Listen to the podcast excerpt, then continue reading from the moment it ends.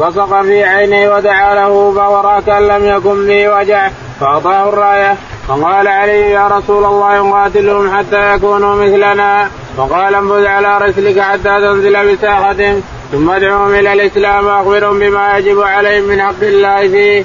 فوالله لأن يهدي الله بك رجلا واحدا خير من أن يكون لك حمر النعم. بسم الله الرحمن الرحيم. الحمد لله رب العالمين. صلى الله على نبينا محمد وعلى آله وصحبه أجمعين. يقول الإمام الحافظ أبو عبد الله البخاري رحمه الله في صحيحه ونحن لا نزال في مناقب الصحابة رضي الله عنهم. والآن في مناقب علي بن أبي طالب رضي الله تعالى عنه. يقول البخاري رحمه الله باب مناقب علي. نعم. قال الرسول صلى الله عليه وسلم لعلي أنت مني وأنا منك. قال الرسول عليه الصلاة والسلام لعلي أنت مني وأنا منك. أنت مني بمنزلة هارون من موسى إلا إنه لا نبي بعدي. متى قاله الرسول هذا؟ حينما غزا تبوك. حينما ذهب إلى تبوك قال لعلي اجلس عند النساء واجلس كذا واجلس كذا يا علي. قال يا رسول الله تجعلني مع النساء وتجعلني مع الأطفال. قال يا علي أنت مني بمنزلة هارون موسى إلا إنه لا نبي بعدي. يعني النبي عليه الصلاة والسلام لما يترك علي في الغابة ما حد يتعرض الغابة كلها. جميع البيوت اللي حولها علي ما حد يتعرضها. أسد في عرينه ما حد يتعرضها فخلفه لأجل يخلفه بالنساء والبيوت التي يبقى فيها علي رضي الله عنه. قال ما ترضى أن تكون مني بمنزلة هارون من موسى؟ قال بلى يا رسول إلا إنه لا نبي بعدي. فخلف علي في غزوة تبوك وهو راض عنه. خلفه بأمره عليه الصلاة والسلام ليحفظه في البيوتات وفي النساء وفي غيره. لأن اليهود يتلقفون يطلعون الجبال يشوفون بيوت الرسول وبيوت الناس وبيوت الصحابة. لكن لو صار علي هناك ما حد يقربه إذا صار علي موجود في البيوت ما حد يقربها اطلاقا. أسد في عرينه. فقال أنت مني؟ بمنزله هارون وموسى هذه واحدة. الثانية؟ قال عمرت في رسول الله صلى الله عليه وسلم وهو عن قال عمر بن الخطاب. قال عمر بن الخطاب رضي الله عنه مات الرسول عليه الصلاة والسلام وهو راض عن علي بن أبي طالب. هذه شهادة وسعاده لعلي شهادة من عمر وسعاده لعلي رضي الله تعالى عنه وأرضاه حيث مات الرسول وهو راض عنه. قال حدثنا قتيبة. يقول حدثنا قتيبة قال حدثنا عبد العزيز. عبد العزيز قال حدثنا أبو حازم. أبو حازم قال عن سالم بن سعد. عن سالم بن سعد الساعدي قال أن رسول الله صلى الله عليه وسلم قال لا عدي أن الراية غدا رجلا يخلق الله عنه يقول سهل أن النبي عليه الصلاة والسلام هذا في غزوة خيبر لما عصت خيبر الحصون كلها فتحت ما عصى الحصن الأكبر التجأ إليه اليهود بكاملهم وفيهم رئيسه مرحب اليهودي فاستعصى عليهم لأنه بيبان حديد مبطلة وجدران اسوار كبيرة والصحابة قاعدين اثلاث فقال لأتين الرايه هذا في الليل. علي ما هو موجود. علي تخلف لأنه أرمد. فقال الرسول عليه الصلاة والسلام لأتين الرايه غدا. يحب رجل يحب الله ورسوله ويحب الله ويحبه الله ورسوله يفتح الله على يديه. هذا المهم فتح على يديه. فذاك الناس كل واحد يرجو أن يعطاها كل واحد يرجو. اولا أن يحب الله ورسوله وثاني يحبه الله ورسوله وثالثا يفتح الله عليه هذا الحصن اللي استعصى على الناس. فلا فلما أصبح عليه الصلاة والسلام قال أين علي بن أبي طالب؟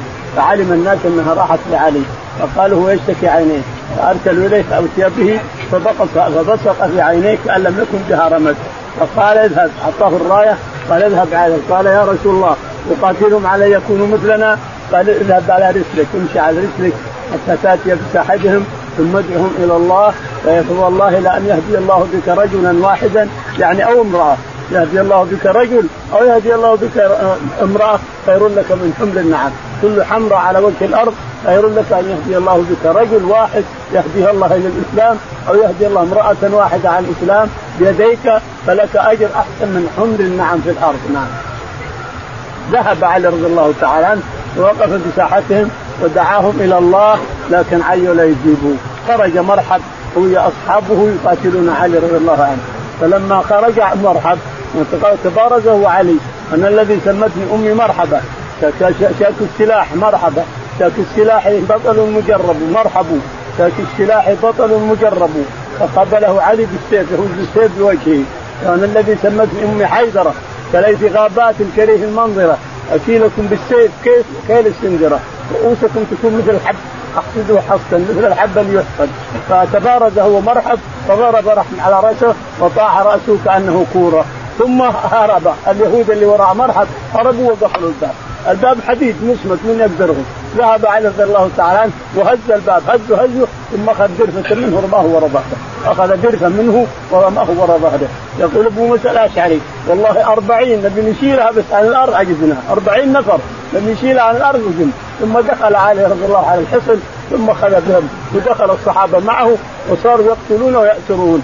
فأخذوا جميع من فيها وأتوا به إلى الرسول عليه الصلاة والسلام من الأطفال والنساء والأموال. أتوا به إلى الرسول عليه الصلاة والسلام ومنها قصة صفية التي كانت تحت الاسلمي اليهودي اسمه الشاهد إنها كانت طهرت من طهرت من لما قتل قتل زوجها وطهرت وزوجها الرسول عليه الصلاة والسلام. المهم إنهم أخذوا أموالهم ونساءهم واطفالهم وجين ما حصل. والحصون الثانية الوصيد والسلالم ثمانية حصون كلها فتحت من الأول. لكن هذا اللي استعصى جاء اليهود إليه وتحصنوا برئيسهم مرحب إلى آخره. لما قتل مرحب وفتح الباب استولى عليه الصحابة رضي الله تعالى عنهم. قال رحمه الله حدثنا قتيبة قال حدثنا حاتم يزيد بن أبي عبيد عن سلمة رضي الله عنه قال كان علي رضي الله عنه قد تخلف عن النبي صلى الله عليه وسلم في خيبر وكان به رمد. فقال أنا أتخلف عن رسول الله صلى الله عليه وسلم فخرج علي فلحق بالنبي صلى الله عليه وسلم. فلما كان مساء الليلة التي فتح الله بها في صباحها قال رسول الله صلى الله عليه وسلم يعطين الراية أو ليأخذن الراية غدا رجلا يحبه الله ورسوله. أو قال يحب الله ورسوله يفتح الله على يديه وإذا نحن بعلي وما نرجوه فقالوا هذا علي فأعطاه رسول الله صلى الله عليه وسلم ففتح الله عليه. يقول البخاري رحمه الله حدثنا قتيبة قتيبة قال حدثنا حاتم. حاتم قال عن يزيد بن أبي عبيد. عن يزيد بن أبي عبيد عن سيده سلمة بن الأكوع قال قال كان علي قد تخلف عن النبي. يقول كان علي يقول سلمة بن الأكوع كان علي رضي الله تعالى عنه قد تخلف عن خيبر لأنه رمت عينين عيونه. فتخلف ثم شاور نفسه وقال أنا أتخلف عن رسول الله في غزوة من ما يصيب فلحقه وهو أرمد. فلما صار الليل قال الرسول عليه الصلاة والسلام رأى أن الصحابة كأنهم جزعوا من الحصن من الحصن. سور طويل وبيبان حديد مقبلة ولا قدروا عليه كأنهم جزعوا من هذا الحصن لما رأى جزع الصحابة وأنه الا فتح الحصون كلها مفتوحة ما عدا هذا الحصن وقال الرسول عليه الصلاة والسلام ليفرح الصحابة لاتين الراية غدا. رجلا يحبه الله ورسوله ويحب الله ورسوله يفتح الله على يديه هذا هذا المهم أن الله يفتح هذا الحسن على يديه. ففرح الصحابة رضي الله عنهم وصار كل واحد يرجو أن يفتح الله على يديه والحب والبغض حب الله ورسوله ويحبه الله ورسوله. فلما أصبح الصباح قال أين علي بن أبي عرفوا ان الله إلى علي. قال قيل له يشتكي عينيه فأرسلوا إليه فأتي به. فبصق في عينيه فبرع كان لم في وجه ثم أعطاه الراية. قال خذ الراية. ثم ذهب قال قاتلهم على ماذا يا رسول على يكونوا مثل قال اذهب على رسلك فادعوهم إلى الله ورسوله. ادعوهم إلى الله. فان فهل لأن يهدي الله بك رجلا واحدا خير لك من حمر النعم فذهب علي رضي الله تعالى عنه حتى أتى الحصن ودعاهم إلى الله بنور الحصن ثم خرج مرحب وخرج اليهود مع مرحب فتحوا الباب. فلما تبارز هو علي وقتله علي هرب اليهود وقفلوا الباب. أخذ علي كما مر ففي سيرة ابن هشام أن أبا موسى الأشعري قال أخذ الدرفة عدد وهزها ثم رماها وراء ثم بعد ذلك دخل علي ودخل الصحابة وراءه. ثم أخذوا ما يشاءون وقتلوا ما يشاءون واخذوا الأموال والأطفال والنساء جميع ما بالحصن أخرجوه إلى الرسول عليه الصلاة والسلام. سبي حصل ما حصل إلى آخره. نعم. قال رحمه الله دثنا عبد الله بن مسلمة قال دثنا عبد العزيز بن أبي حازم عن ابي أن رجلا جاء إلى سالم بن سعد رضي الله عنه فقال هذا فلان لأمير المؤمنين يدعو عليا عند المنبر قال فيقول ماذا؟ قال يقول له أبو تراب فضحك فقال والله ما سماه إلا النبي صلى الله عليه وسلم وما كان له اسم أحب إليه منه فاستطعمت الحديث سأله وقلت يا أبا عباس كيف ذلك؟ قال دخل علي على فاطمة ثم خرج فاضطجع في المسجد فقال النبي صلى الله عليه وسلم أين ابن عمك؟ قالت في المسجد فخرج إليه فوجد رداءه قد سقط عن ظهره وخلص التراب إلى ظهره وجعل ينسى تراب عن ظهره ويقول اجلس يا أبا تراب مرتين. يقول البخاري رحمه الله حدثنا عبد الله بن مسلم. عبد الله بن مسلمه قال حدثنا عبد العزيز. عبد العزيز. قال حدثنا عن ابي أبي حازم. عن ابي أبي حازم. عبد بن أبي حازم. عن ابي أبي حازم قال أن رجلا جاء إلى سهل بن سعد إن رجلا جاء إلى سهل بن سعد الساعدي. فقال فقال فهذا فلان لأمير المؤمنين يدعو عليا عند المنبر فيقول يا أبا تراب فقال إن هذا فلان يخطب على المنبر فيدعو على علي. قال يدعو عليه؟ قال يدعو عليه يسبه يقول قال يقول ابا تراب فلان أبو تراب. قال هذا مكرم الرسول اللي سماه أبو تراب. قال قصها علي جزاك الله خير. قال إن علي رضي الله تعالى عنه دخل على فاطمة رضي الله عنها.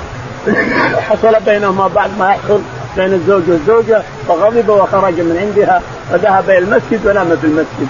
لأنه ازعجته أو ازعجته فأتى الرسول عليه الصلاة والسلام إلى بيتهما ووجد فاطمة أين ابن عمك؟ قالت هو في المسجد حصل بيني كذا وكذا فذهب الرسول عليه الصلاة والسلام فوجده في المسجد نائم ووجد رداءه قد سقط عن ظهره ووجد التراب كان على ظهره فصار يمسح التراب عن ظهره يقول اجلس أبا تراب اجلس أبا تراب. فلا اسم أحب إلى علي من الاسم هذا اللي سماه به الرسول. اجلس أبا تراب اجلس أبا تراب فاستيقظ علي رضي الله عنه ووجد الرسول يمسح التراب عن ظهره. قال اجلس أبا تراب اجلس أبا تراب. فأبو تراب ما انقذ مسبه يسبه على المنبر يقول أبا تراب علي أبي تراب. هذه منقبه لعلي أحب الأسماء إلى علي هذا الاسم اللي سماه الرسول عليه الصلاة والسلام ومسح التراب عن ظهره. نعم. قال رحمه الله حدثنا محمد بن رافع قال حدثنا حسين زايد عن أبي حسين عن سعد بن عبيدة قال جاء رجل إلى ابن عمر رضي الله عنهما فسأله عن عثمان رضي الله عنه فذكر عن محاسن عمله قال لعل ذاك يسوك قال نعم قال فأرغم الله بأنفك ثم ساله عن علي فذكر محاسن عمله قال هو ذاك بيته واوسط بيوت النبي صلى الله عليه وسلم. ثم قال لعل ذاك يسوك قال أجل. قال فارغم الله بأنفك. انطلق فاجهد علي جهدك. يقول البخاري رحمه الله حدثنا محمد بن رافع. محمد بن رافع قال حدثنا حسين. حسين. حسين المعلم قال حدثنا زايدة. زايدة قال عن أبي حصين. عن أبي حصين قال حدثنا سعد بن عبيدة. سعد بن عبيدة قال قال جاء رجل لابن عمر فقال يقول جاء رجل ابن عمر رضي الله عنه فسأله عن عن عن عثمان. عن عثمان فأخبره بمحاسن عثمان رضي الله تعالى عنه فقال له ابن عمر لعل هذا يسوق؟ قال نعم. قال ثم سأله عن علي فأخبره بمحاسن علي رضي الله تعالى عنه الذي كان يتصف بها. فقال لعل هذا يسوق نعم. قال اذهب أرغم الله عنك وكدني بما تشاء. كدني أنا بما تشاء ما بدك شيء. اذهب أرغم الله عنك. يبغض عثمان ويبغض علي. نعم. هذا يمكن من الخوارج لأنهم يبغضون الصحابة. خوارج يبغضون جميع الصحابة يبغضونهم سواء مهاجرين أو أنصار. نعم. قال رحمه الله حدثنا محمد بن بشار قال حدثنا غندر قال حدثنا شعبان الحكم قال سمعت ابن أبي ليلى قال حدثنا علي رضي الله عنه أن فاطمة رضي الله عنها شكت ما تلقى من أثر الرحى فأتى النبي صلى الله عليه وسلم سبي فانطلقت فلم تجد فوجد عائشة فأخبرتها فلما جاء النبي صلى الله عليه وسلم أخبرته عائشة بمجيء فاطمة فجاء النبي صلى الله عليه وسلم إلينا وقد أخذنا مضاجعنا فذهبت لاقوم فقال على مكانكما فقعد بيننا حتى وجدت برد قدميه على صدري وقال الا أعلكما خيرا مما سألتماني إذا أخذتما مضاجعكما تكبرا أربع وثلاثين وتسبحا ثلاثا وثلاثين وتحمدا ثلاثا وثلاثين فهو خير لكما من خادم. يقول البخاري رحمه الله حدثنا محمد بن بشار. محمد بن بشار قال حدثنا غندر. غندر قال قال حدثنا شعبة. حدثنا شعبة قال عن الحكم. عن الحكم بن عتيبة قال عن عبد الرحمن بن أبي ليلى. عن عبد الرحمن بن أبي ليلى عن علي رضي الله تعالى عنه أنه قال سكت ما تلقى أن فاطمة رضي الله تعالى عنها شكت ما تلقى من الرحى، الرحى تمسك العود وتطحن الشعير وشكت في يدها كأنها تقشرت من كثرة الطحين فشكت فأخبرت أن الرسول عليه الصلاة والسلام جاءه سبي جاءه عبيد وعبدات يعني مماليك فذهبت إلى الرسول عليه الصلاة والسلام تطلب منه خادم فلم تجده فوجدت عائشة. فأخبرت عائشة بما تريد ثم ذهبت. فلما جاء الرسول عليه الصلاة والسلام أخبرته عائشة أن فاطمة رضي الله عنها أتت هنا تطلب منه خادم. فذهب إليهما وقد ناما بالليل. وقد ناما فذهب يستيقظان وذهبت فاطمة تقوم قد حدثتكما يقول فجلس حتى وجدت بطن رجله على صدري. فقال أتيت تسالني خادم ألا أعلمكم باحسن من خادم؟ قالوا بلى يا رسول الله. قال تكبرون الله أربعا وثلاثين. تسبحون الله ثلاثا وثلاثين. وتحمدونه ثلاثا وثلاثين فهو خير لكم من قادم تقول فاطمة رضي الله عنها فعملت بهذا والله ما احس للرحى شيء، الرحى تدور أنا ما أدري يدي على العود لكن الرحى تدور بنفسها ما أشعر ما أشعر بالرحى أنها تدور إلا تدور ولا حتى غلق الطحين، صارت الرحى إذا قلت هالكلمات وقمت من النوم وقلت هالكلمات بالليل وقمت من النوم وذهبت إلى الرحى وحتى وجعلت الحب فيها صارت تدور الرحى بدون أن أشعر عنها صحيح يدي على العود لكن الرحى تدور بنفسها. ما أشعر فيها ولا أشعر فيها بألم لأن الرسول عليه الصلاة والسلام وجههم التوجيه صادق. وهكذا إلى اليوم. من إذا أردت أن تنام الإنسان أو أردت المرأة أن تنام وقد تريد أن تقضي حاجة بالنهار ثم تقول هذه الكلمات. 33 الله أكبر. 33 سبحان الله. 34 الله أكبر. سبحان الله والحمد لله والله أكبر. أي 33 33 و34 تمام المئة. وإن شئت أن تقول تمام المئة لا إله إلا الله فانت حر. الشاهد إن إذا قلتها في منامك عندما تنام الإنسان تخرج تقوم من النوم تستيقظ في النهار ما تحس بألم جدا. تعمل جميع أعمالك اللي تريدها والله يقضيها تعالى وتقدس وتعجب كيف انقضى هذا وانقضى هذا وانقضى بسرعة. وأنا أريد لو ما قالوا هذا ما يقضي ولا بيوم كامل. نعم. شاهد إنه إلى اليوم مفعول هذه الكلمات إلى اليوم. نعم. قال رحمه الله حدثنا محمد بن بشار قال حدثنا غندر قال حدثنا شعبة عن سعد قال سمعت إبراهيم بن سعد عن أبيه رضي الله عنه قال قال النبي صلى الله عليه وسلم لعلي أما ترضى أن تكون مني منزله هارون من موسى. يقول البخاري رحمه الله حدثنا محمد. محمد قال حدثنا غندر. غندر قال حدثنا شعبة. شعبة قال حدثنا سعد بن إبراهيم. سعد بن إبراهيم عن أبيه سعد إبراهيم بن سعد. قال حدثنا سعد بن أبي وقاص. سعد بن أبي وقاص رضي الله تعالى عنه السند الأول فيه سعد بن إبراهيم عن مرنا في السند الأول صحابيه أظن سهل بن سعد سعد رضي الله عنه. وهنا صحابي سعد بن أبي وقاص رضي الله عنه.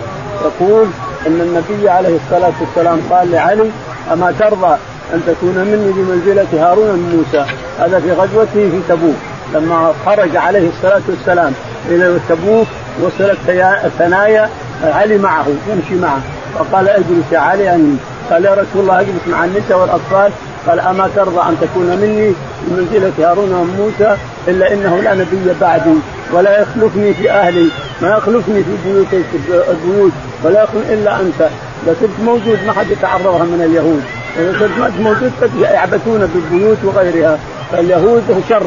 فأنت إذا جلست ما حد يقرب البيوت ولا يحرم اقرب النساء ولا يقربون حتى الجبال اللي حول البيوت ما يقربونها الشاهد انه تخلف لما ارضاه الرسول عليه الصلاة والسلام بقول انت مني بمنزلة هارون من موسى يعني وزير. هارون وزير هارون نبي ما هذا نبي. وانت مني الا انه لا لا نبوة لا نبي بعدي. لكن انت مني بمثل هارون لموسى وزيرا له. يقول الله في هارون لموسى لنشد عضدك بأخيك. فأنت أنت تشد عضدي إلا إنه لا نبي بعدي. فرضي علي رضي الله عنه أن يكون بمنزلة هارون وزيرا للرسول عليه الصلاة والسلام. قال رحمه الله حدثنا علي بن الجاد قال أخبرنا شعبان أيوب بن سيرين عن أبي دان علي رضي الله عنه قال اقضوا كما كنتم تقضون فإني اكره الاختلاف حتى يكون للناس جماعة أو أموت كما مات أصحابي فكان ابن سيرين يرى ان عامه ما يروى عن علي الكذب. يقول البخاري رحمه الله حدثنا علي بن الجعد علي بن الجعد قال حدثنا شعبة. حدثنا شعبة قال عن أيوب. عن أيوب السختياني قال عن ابن سيرين. عن ابن سيرين محمد رضي الله عنه قال عن عبيدة عن علي. عن عبيدة السلماني عن علي رضي الله تعالى عنه قال عبيدة نعم. قال علي رضي الله عنه ابدوا كما كنتم تقضون قال خذوا كما كنتم تاخذون على وقت أبي بكر وعمر وعثمان. أنا مثلهم. خذوا مني كما تأخذون منهم. اخذوا كما كنتم كأن عبيده يحثه على أن يكون أقرب من من هؤلاء وهؤلاء إلى آخره. والشاهد أن علي رضي الله عنه قال نعم. فإني أكره الاختلاف. فإني أكره الاختلاف. يعني ما أريد الاختلاف بين الناس. أحب الجماعة. أن يكون هناك جماعة للمسلمين وأكره الخلاف. نعم. حتى يكون للناس جماعة أو أموت كما مات أصحابي. حتى يكون للناس جماعة أو أموت كما يموت أصحابي. يعني أنه يقاتل معاوية. معاوية خرج بأهل الشام يطالب بدين عثمان. طلب كذب في كذب يطالب بدين عثمان. وأهل العراق مع علي رضي الله تعالى عنه. فالناس يقولون له لماذا انتهى الحين خليفة؟ لما تعزله وإذا عزلته عزله للشام. قال أنا ما علمني لكن أنا أريد أن اسير على سيرة أصحابي ولا أحب الخلاف، ما أحب القتال ولا الخلاف بين الناس، وأحب أن يكون الناس جماعة، فالخلاف شر لا شك أن الخلاف شر. فكان ابن سيرين يرى أن عامة ما يروى عن علي الكذب. فكان ابن سيرين يرى أن عامة ما يروى عن علي الكذب من من الشيعة، الشيعة هم اللي يكذبون عليه. علي فيه كذا وكذا وقال النبي في علي كذا وكذا. وقال النبي في علي كذا وكذا. كل ما يروى من الأحاديث سواء كان تصديقا له وتكذيب فإنه من الشيعة هم اللي يلبسون علي ما, ما لم يقله ولا يتكلموا فيه. نعم. باب مناقب جعفر بن أبي طالب الهاشمي رضي الله عنه وقال النبي صلى الله عليه وسلم اشبهت خلقي وخلقي. قال رحمه الله حدثنا أحمد بن أبي بكر قال حدثنا محمد بن إبراهيم دينار أبو عبد الله الجاني عن ابن أبي ذئب عن سيد المغفر عن أبي هريرة رضي الله عنه أن الناس كانوا يقولون أكثر أبو هريرة وإني كنت ألزم رسول الله صلى الله عليه وسلم بشبع بطني حتى لا أكل الخمير ولا ألبس الحبير ولا يخدمني فلان ولا فلانة وكنت أمسك بطني بالحصباء من الجوع وإن كنت لا أستقرئ الرجل الآية هي معي كي ينقلب بي فيطعمني. وكان خير الناس للمسكين جعفر بن أبي طالب. كان ينقلب بنا فيطعمنا ما كان في بيتي. حتى إن كان لا يخرج إلينا العكة التي ليس فيها شيء فنشقها فنلعق ما فيها. يقول البخاري رحمه الله باب مناقب جعفر بن أبي طالب رضي الله عنه. قام مقام جعفر رضي الله تعالى عنه لما هاجر إلى الحبشة وقعد في الحبشة قام مقام نبوة هناك. قام رضي الله عنه مقام نبوة. أرسلت قريش بأثرهم. عمرو بن العاص وثلاثة معهم من قريش. يقولون للنجاشي عندك ناس من جماعتنا وهربوا من آبائهم واجدادهم وأهلهم حقوا بهم وأعرفوا بحالهم. أعطنا إياهم. ذهبوا وفد للنجاشي. وأخذوا معهم هدايا للنجاشي وللبطارقة. لما وصل عمرو بن العاص ومعه ثلاثة لهم اسمى من قريش وصلوا إلى النجاشي رضي الله عنه وأرضاه. وصلوا إلى النجاشي وسلموا عليه وأعطوه الهدايا وأعطوه البطارق الهدايا. استلحق جعفر بن أبي طالب. جايين يبون جعفر. قالوا عندك أناس هربوا من آبائهم وأجدادهم وهم وأهلهم عرفوا بحالهم وأحسنوا عندهم ولا يمكن يجلسون عنده. فأخبره قال ما يمكن. إني أجيب ناس واخذها اسمي إياهم بس أسمع ما يقولون ما يمكن. حتى أسمع انظر عاقل النجاشي اسحمه رضي الله عنه اللي صلى عليه الرسول صلاة الغائب. قال ما يمكن أني أرسلهم معكم وأنا ما ناس لقوا إلى إلى بلادي وأتوا عندي واختاروني على الناس. اعطيك مياه بس ما يمكن هذا. حتى أسمع كلامهم. فاستلحق جعفر واللي معه من الصحابة رضي الله عنهم. فقال جعفر أنا المتكلم. يا أخي جماعة يا صحابة رسول الله أنا متكلم. خلونا نتكلم معه فلما حضروا قال أنتم جئتم هنا لماذا؟ قال قال يا أيها أيها الملك إننا كان كنا في جاهلية جهلة كظلام وكنا لا نعرف شيء وكنا نعبد الأصنام وكنا يقتل بعضنا بعض ونقتل بناتنا وكنا نشرك بالله ونعبد الأصنام ونذبح لهم الذبائح حتى خرج علينا الرسول بعث الله لنا خير خلقه محمد عليه الصلاة والسلام نعرف أصله ونسبه ونعرف طريقته وحسبه. فدعانا إلى الإسلام وأمرنا بالمعروف ونهانا عن المنكر وحرم علينا المحرمات وأباح لنا البحث. وقال كذا وقال كذا. قال والله ما أرسلهم معكم. هؤلاء يعبدون رب العالمين نحن نعبد رب العالمين ما أرسلهم معكم. فلما انتهوا قال عمرو بن العاص لاقول لنا كلمة وخليه يرسلهم معنا غصبا عليهم. قالوا قال أيها الملك إنهم يقولون عيسى ابن الله. يقولون إن عيسى خلق من التراب.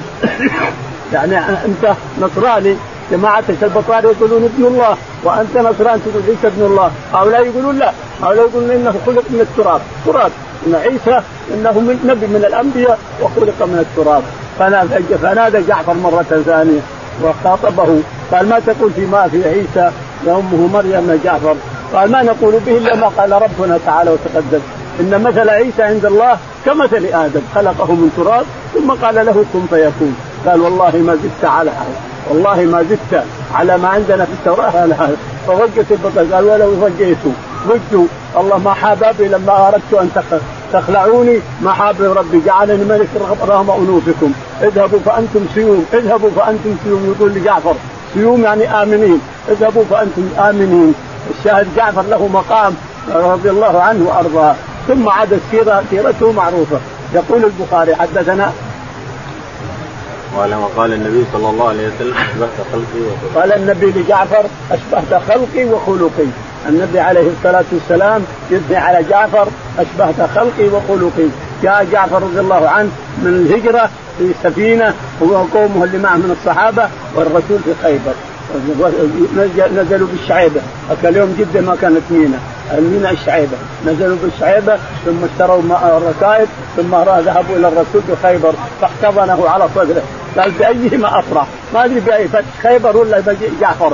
احتضنه الرسول على صدره جعله على صدره. وهذا فعل الصحابة والرسول حياته.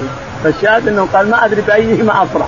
فتح خيبر ولا مجيء جعفر بن أبي طالب رضي الله تعالى عنه. نعم. قال حدثنا أحمد بن يقول البخاري حدثنا أحمد قال حدثنا محمد بن محمد قال حدثنا ابن أبي ذئب. ابن أبي ذئب قال عن سعيد المقبري عن أبي هريرة. عن سعيد المقبري عن أبي هريرة رضي الله تعالى عنه أنه قال أبو هريرة احكي عن نفسه يقول واني كنت ألزم رسول الله صلى الله عليه وسلم بشبع بطني. يقول أبو هريرة إني كنت ألزم الرسول عليه الصلاة والسلام بشبع بطني. أتبعه لأجل آكل وأشرب لأني ما عنده. ناس إنسان فقير مسكين. جاء من بلاده وصار كانه غريب في المدينة غريب لا شك أنه غريب. يقول والله إني أتبع الرجل. ليقرئنا الآية ويتبعني إلى بيته يأكلني وأنا أعرف منه بالآية التي يقرئها. الشاهد يقول كنت الزم الرسول عليه الصلاة والسلام بشبع بطني.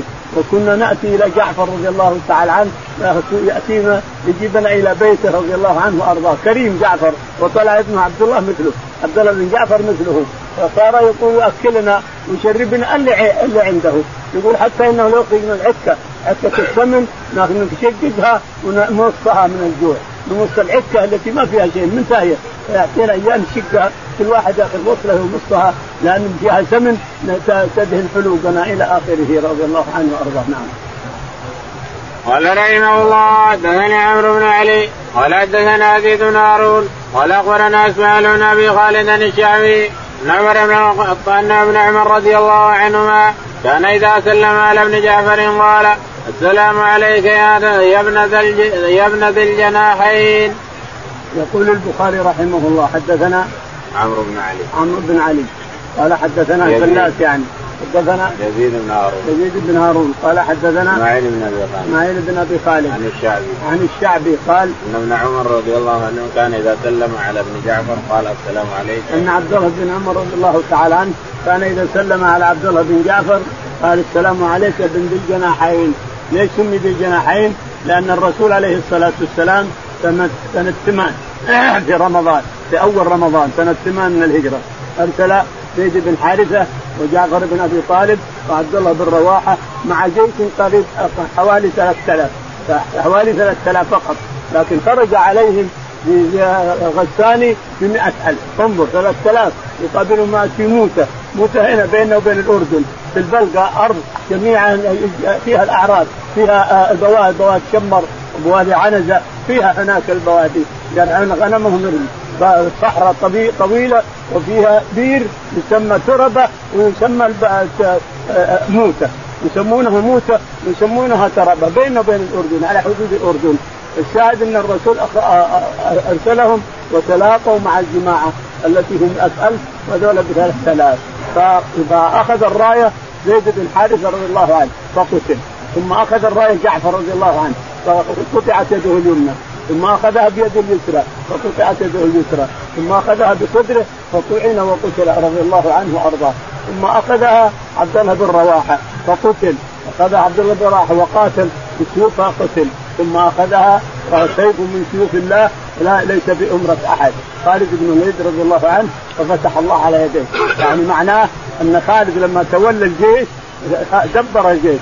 جعل الميمنة ميسرة والميسرة ميمنة والمقدم مؤخر والمؤخر مقدم حتى لما أصبح الروم وإذا الجيش متغير وإذا هذا كذا قالوا عشان عايزنا وهم 3000 فكيف جاءهم مدد؟ فهربوا وجاء بهم خالد رضي الله بعدما كسر ثمانية أسفل ثم أخذ عبد الله بن رواحة فأصيب ثم أخذ سيف من سيوف الله ليس بأمرة أحد ففتح الله على يديه وأتى بالجيش خالد رضي الله تعالى عنه وأرضاه.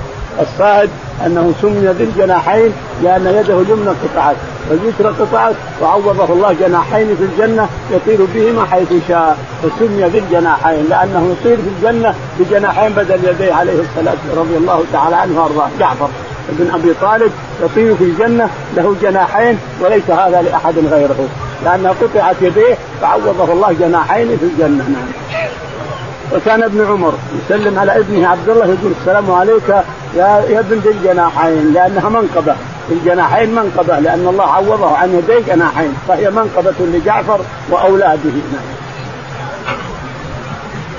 ذكر العباس بن عبد المطلب رضي الله عنه قال رحمه الله حدثنا الحسن بن محمد قال حدثنا محمد بن عبد الله الأنصاري قال حدثني أبي عبد الله بن المثنى عن سمامة بن عبد الله بن أنس أنس رضي الله عنه أن عمر الخطاب رضي الله عنه كان إذا انقحقوا استلقى بالعباس بن عبد المطلب وقال اللهم إنا كنا نتوسل إليك بنبينا صلى الله عليه وسلم فتسقينا وإنا نتوسل إليك بعم نبينا فاسقنا قال فيسقون يقول البخاري رحمه الله باب مناقب العباس بن عبد المطلب رضي الله تعالى عم الرسول عليه الصلاة والسلام وهو أكبر من الرسول بسنتين والرسول أكبر من أبي بكر بسنتين إلى آخره. الشاهد يقول مناقب العباس بن عبد المطلب بن هاشم إلى آخره. يقول رضي الله تعالى عنه من البخاري حدثنا الحسن. الحسن قال حدثنا محمد بن عبد الله. محمد بن عبد الله قال حدثنا عن ابي عن أبي قال قال حدثنا عبد الله بن عبد الله. قال حدثنا ثمامة بن عبد الله. ثمامة بن عبد الله بن أنس بن عبد الله بن أنس بن مالك. قال عن أنس بن مالك. عن أنس رضي الله تعالى عنه قال أن عمر رضي الله عنه كان إذا قحطوا استسقى بالعباس. أن عمر رضي الله تعالى عنه كان إذا قحطوا استسقى بالعباس. فيقول قم يا عباس كنا نستقي بها بنبيه بالنبي عليه السلام. اللهم إنا كنا نستقي بنبيك عليه الصلاة والسلام. فقم يا عباس فادعو الله لنا نسلم هذا الحديث تاخذه الصوفية يستشفعون بشخص العباس وشخص النبي. هذا حرام. بالشخص بشخص النبي بشخص الإنسان. والتبرك بشخص الإنسان هذا حرام لأنه شرك. لكن بدعائه نعم. قم يا عباس فادعو الله لنا. ما قال بشخصك يا عباس. قم يا عباس فادعو الله لنا. كنا نستشفع بالنبي عليه الصلاة والسلام. بدعاء النبي فيشفع لنا الرسول عليه الصلاة والسلام ونشفى أما الآن فإننا نستشفع بدعائك يا عباس. قم يا عباس فادعو الله لنا. قم يا عباس ادعو الله لنا. فيدعو العباس عم الرسول فيلقيهم الله تعالى وتبدل. فالشاهد هذا وسيلة للصوفية يستشفعون بالشخص. شخصية الإنسان يقولون هذا الرسول وهذا العباس وهذا عمر يستهزئ بشخصه كذبوا يستهزئ بالدعاء قم يا عباس تدعو الله لنا. والرسول يدعو الله تعالى وتقدس لا انه يستهزئ بشخصه. يدعو الله فيسقونه ادعو الله يا رسول الله اللهم اسقنا اللهم اسقنا وكذلك العباس اللهم إنا استوفوا بي فإني أدعوك يا ربي أن تسقي عبادك لأنهم قحطوا شكوا قحطا وكل فيسقون باذن الله بالدعاء لا بشخص الإنسان. قال قم يا عباس استسقي به بدعائه. فيدعو العباس ويسقون بإذن الله. نعم. باب مناقب قرابة رسول الله صلى الله عليه وسلم. ومنقبة فاطمة رضي الله عنها بنت النبي صلى الله عليه وسلم.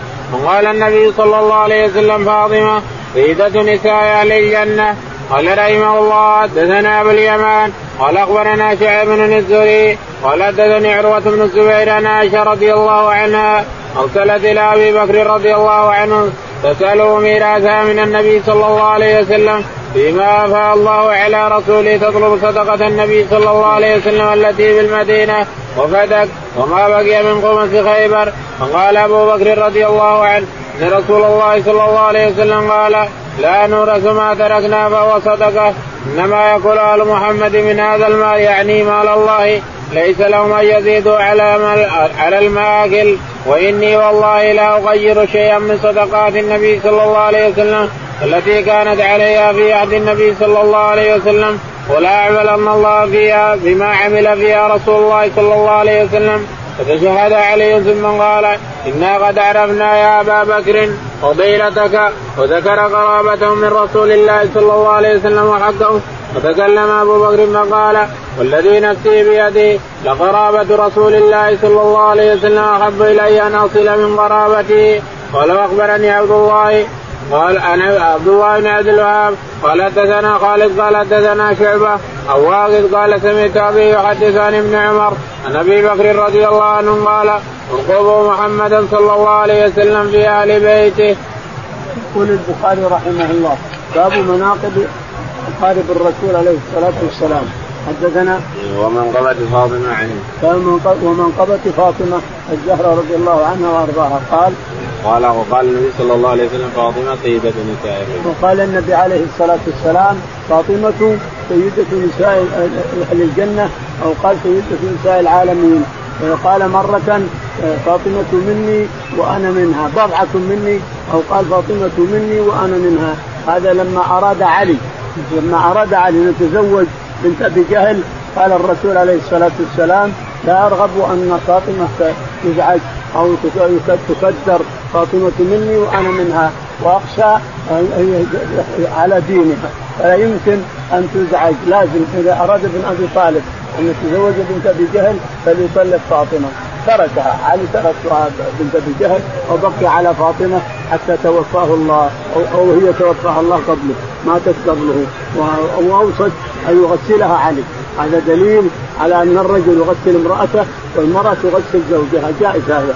إذا اوصى قال لا يغسلن زوجي أو قال سيغسلن زوجتي جاز هذا أن المرأة تغسل زوجها إذا مات ما ما تحرم عليه. وإذا ماتت كذلك. إذا اوصت يغسلها إلى آخره. الشاهد أن عائشة رضي الله فاطمة رضي الله عنها قال فاطمه مني وأنا منها. وقال فاطمة سيدة نساء العالمين نعم. قال حدثنا أبو اليمان. يقول البخاري حدثنا أبو اليمان. قال حدثنا شعيب. شعيب. قال حدثنا الزهري. الزهري.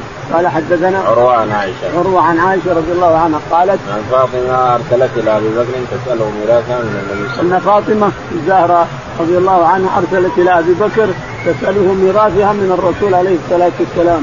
تظن أن الأموال اللي خلفها قدس وخيبر وسهام بالمدينة أنها ميراث. فأخبرها الرسول عليه الصلاة والسلام أن النبي عليه الصلاة والسلام قال إنا لا نورث ما تركنا صدقة. الأنبياء ما يورثون. قال إنا لا نورث. ما تركنا صدقة. أخبرها بالحديث لكن ما قنعت. قالت الا تعطيني حقي. قال هذا حديث الرسول. يقول إنا لا نورث. ما تركنا صدقة. وهي صدقة. توليت وسأنفقها كما كان الرسول ينفقها. ولا أستطيع اعطي احدا من هذا الشيء الذي كان على عهد الرسول ينفقه في في القربى والمساكين واهل والفقراء والمساكين. ما يمكن أن أعطي أحد. الشاهد إنها ما زعلت على أبي بكر حتى ماتت وهي زعلانة على أبي بكر. وكذلك علي قال له أعطيها حقها قال ما أقدر هذا الحديث كان يديك يا علي إلى آخره. علي رضي لكنه مع زوجته على كل حال حتى فماتت وهي زعلانة مع أبي بكر. قال أبو بكر والذي نفسي والذي نفسي بيدي لقرابة رسول الله صلى الله عليه وسلم. يقول أبو بكر الصديق رضي الله عنه والذي نفسي نفس محمد والذي نفسي بيده لقرابة الرسول حب إلي من قرابتي. لا شك فاطمة كل الناس يحبونها لأنها أقرب الناس من هذه نحبها أحب من قرابتنا. نحب فاطمة لأنها بنت صفوة الخلق لأننا نحبها لحب أبيها. ونحب الرسول عليه الصلاة والسلام ونحب قرابته منهم فاطمة وبناته وغيرهم. ونحب علي واولاده الحسن والحسين إلى آخره. نحبهم لكن لا لا نزيد الحب إلى حد إلى ما يقول الشيعة. أنهم يجعلونه نبي أو يجعلونه إله هو الحسن والحسين أو يجعلونه كذا. هذا كله لا يجوز وحرام. نحبه إن شاء الله. حب قرابه الرسول عليه الصلاة والسلام ولأنه أو من المهاجرين ومن ومن المهاجرين ومن المسلمين. ونحب الحسن والحسين لقرابتهم من الرسول عليه الصلاة والسلام ومن فاطمة إلى آخره. قال حدثنا عبد الله بن يقول البخاري حدثنا عبد الله قال حدثنا خالد. خالد. قال حدثنا شعبة. شعبة. قال حدثنا واقد بن محمد. واقد بن محمد. قال عن ابي عن أبيه محمد. قال عن ابن عمر. عن ابن عمر رضي الله تعالى عنه قال عن أبي بكر. عن أبي بكر الصديق. عن أبي بكر الصديق رضي الله تعالى عنه قال هذا ركوب محمد صلى الله عليه وسلم في أهل بيته. يقول أبو بكر يوصي الناس بقرابه الرسول عليه الصلاة والسلام يعني من تخلف منه صار خليفة فليرقب أقارب الرسول عليه الصلاة والسلام ويحسن إليهم ويعطيهم ما أرادوه. ارقبوا الرسول ارقبوا قرابة الرسول عليه الصلاة والسلام. هذه وصية من أبي بكر لما صار خليفة رضي الله عنه. ارقبوا آل الرسول وقرابته فاحسنوا إليهم. قال رحمه الله دثنا أبو الوليد قال دثنا ابن عين عن عمرو بن دينار عن ابن أبي مليكة عن المسور بن مخرم رضي الله عنه أن رسول الله صلى الله عليه وسلم قال فاطمة بضعة مني فمن أغضبها أغضبني. يقول البخاري رحمه الله حدثنا أبو الوليد. أبو الوليد. قال حدثنا ابن عيينه اسماعيل قال حدثنا عمرو بن دينار. أبو الولد عن ابن عيينة. أبو الوليد. عن عن عن سفيان بن عيينة عن ابن عيينة قال حدثنا عمرو بن دينار. عمرو بن دينار. قال حدثنا ابن أبي مليكة ابن أبي مليكة قال عن المسور بن مخرمة عن المسور بن مخرمة أن النبي عليه الصلاة والسلام قال فاطمة بضعة مني فاطمة فاطمة بضعة مني. يريب يريبني ما يريبها. بضعة لا شك أنها قطعة من الرسول عليه الصلاة والسلام. نعم. قال رحمه الله حدثنا يحيى بن غزاه قال حدثنا إبراهيم بن سعد عن ابي عن عائشة رضي الله عنها قالت إن النبي صلى الله عليه وسلم فاضعنته في شكواه الذي قبض فيها فسارها بالشيء فبكت ثم دعا فسارها فضحكت قالت فسألت عن ذلك فقالت سارني النبي صلى الله عليه وسلم فأخبرني أنه يقبض في وجهه الذي توفي فيه فبكيت ثم سارني فأخبرني أني أول أهل بيتي أطبعه فضحكت يقول البخاري رحمه الله حدثنا يحيى. يحيى قال حدثنا إبراهيم بن سعد. إبراهيم بن سعد عن أبيه. عن أبيه سعد عن عروة عن عائشة. عن عروة عن عائشة رضي الله تعالى عنها قالت نعم. قالت عائشة قالت دع النبي صلى الله عليه وسلم فاطمة ابنته في شكواه الذي تقول إن فاطمة رضي الله عنها أتت الرسول عليه الصلاة والسلام في شكواه الذي قبض فيه فسارها فبكت ثم سارها مرة أخرى فضحكت. فسالتها عائشة لما كان الرسول حي رفضت أن تخبر. قالت ما اخبر بسر الرسول. لكن لما مات الرسول سالتها عائشة مرة ثانية فقالت إنه قال لي ساقبض في مرضي هذا فبكيت. ساقبض في في مرضي هذا فبكيت. ثم بعد لما رأني بكيت قال إنك أقرب الناس أول الناس لحوقا بي. فضحكت يعني انها تموت بعده ماتت بعده سته اشهر فقال أنت أول الناس لحوقا بي. فضحكت. يعني بكت هنا وضحكت هنا. إلى اخره نعم. باب مناقب الزبير بن العوام رضي الله عنه. وقال ابن عباس رضي الله عنهما هو حواري النبي صلى الله عليه وسلم. وسمي الحواريون لبياض ثيابهم.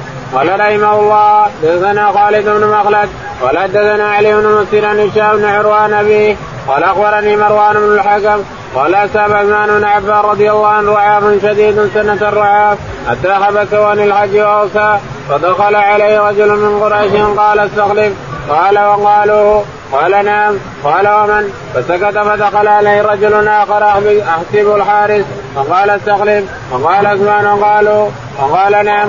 قال ومن؟ فسكت. قال فيعلم قال الزبير. قال نعم. قال أما والذي نفسي بيده إنه لخيرهم ما عملتم ما علمت وإن كان لا احبهم إلى رسول الله صلى الله عليه وسلم. يقول البخاري رحمه الله باب مناقب الزبير. بن العوام بن خويلد الأسدي ابن عمة الرسول عليه الصلاة والسلام. أمه صفية بنت عبد المطلب أم الزبير صفية بنت عبد المطلب. أبو مناقب الزبير يقول البخاري رحمه الله. قال ابن عباس هو حواري النبي صلى الله عليه وسلم. قال ابن عباس هو حواري الرسول عليه الصلاة والسلام. الحواري هو المطيع وهو الذي شديد الطاعة للنبي للنبي عليه الصلاة والسلام. ولكل أمة حواري لكل نبي حواري.